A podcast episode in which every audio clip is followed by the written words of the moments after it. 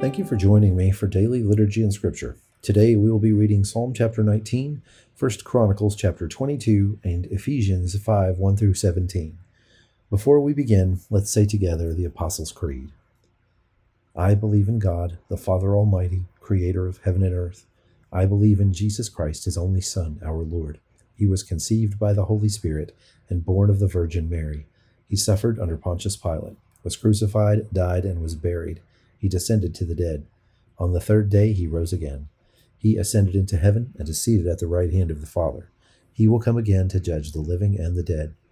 I believe in the Holy Spirit, the Holy Catholic Church, the communion of saints, the forgiveness of sins, the resurrection of the body, and the life everlasting. Amen. Psalm chapter 19 The heavens declare the glory of God, the skies proclaim the work of his hands.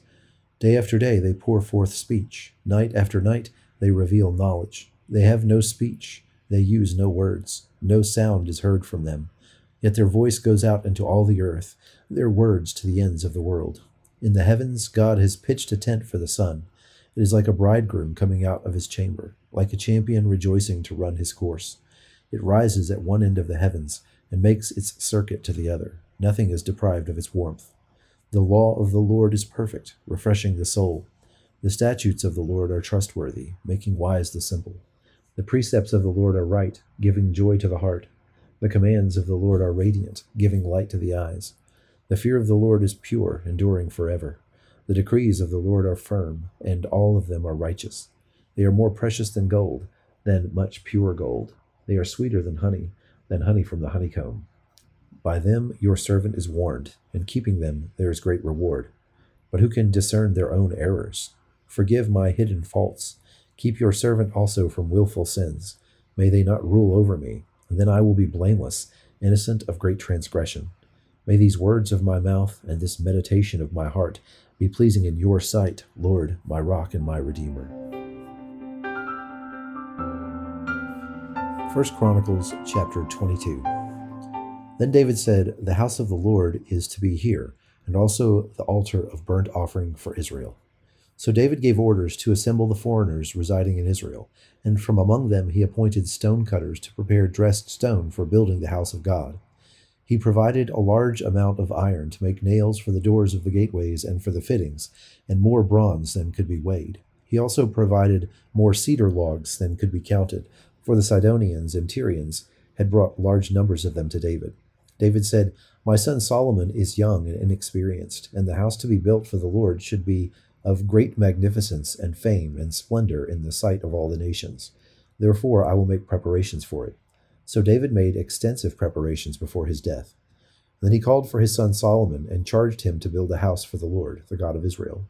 David said to Solomon, My son, I had it in my heart to build a house for the name of the Lord my God. But this word of the Lord came to me You have shed much blood and have fought many wars. You are not to build a house for my name, because you have shed much blood on the earth in my sight. But you will have a son who will be a man of peace and rest, and I will give him rest from all his enemies on every side. His name will be Solomon, and I will grant Israel peace and quiet during his reign. He is the one who will build my house for my name. He will be my son, and I will be his father, and I will establish the throne of his kingdom over Israel forever.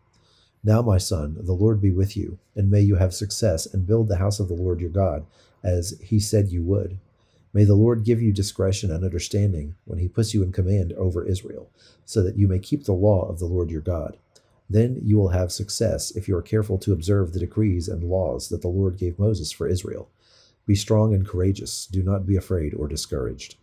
I have taken great pains to provide for the temple of the Lord a hundred thousand talents of gold, a million talents of silver, quantities of bronze and iron, too great to be weighed, and wood and stone.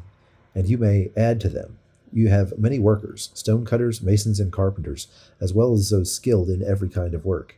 In gold and silver, bronze and iron, craftsmen beyond number. Now begin the work, and the Lord be with you.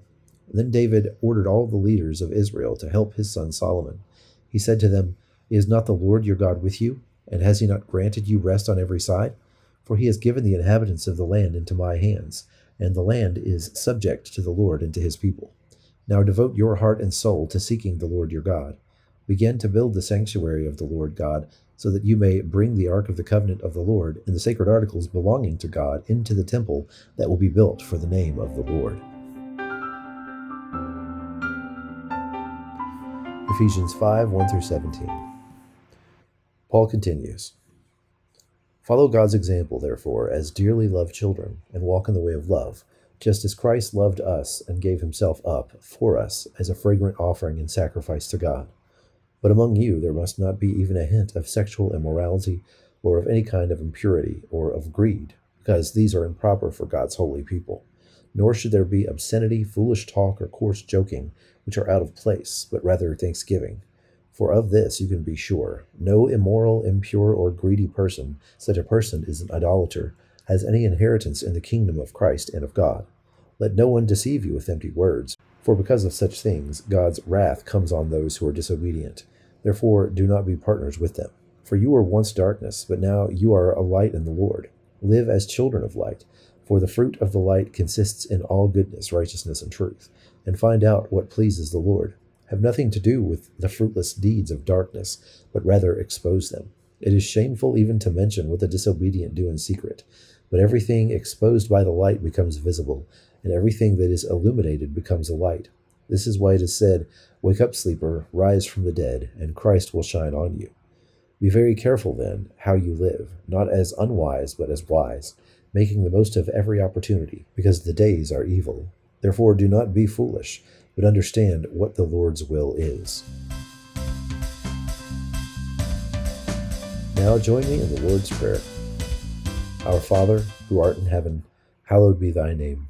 Thy kingdom come, thy will be done, on earth as it is in heaven. Give us this day our daily bread, and forgive us our trespasses, as we forgive those who trespass against us. And lead us not into temptation, but deliver us from evil. For thine is the kingdom, and the power and the glory forever and ever. Amen.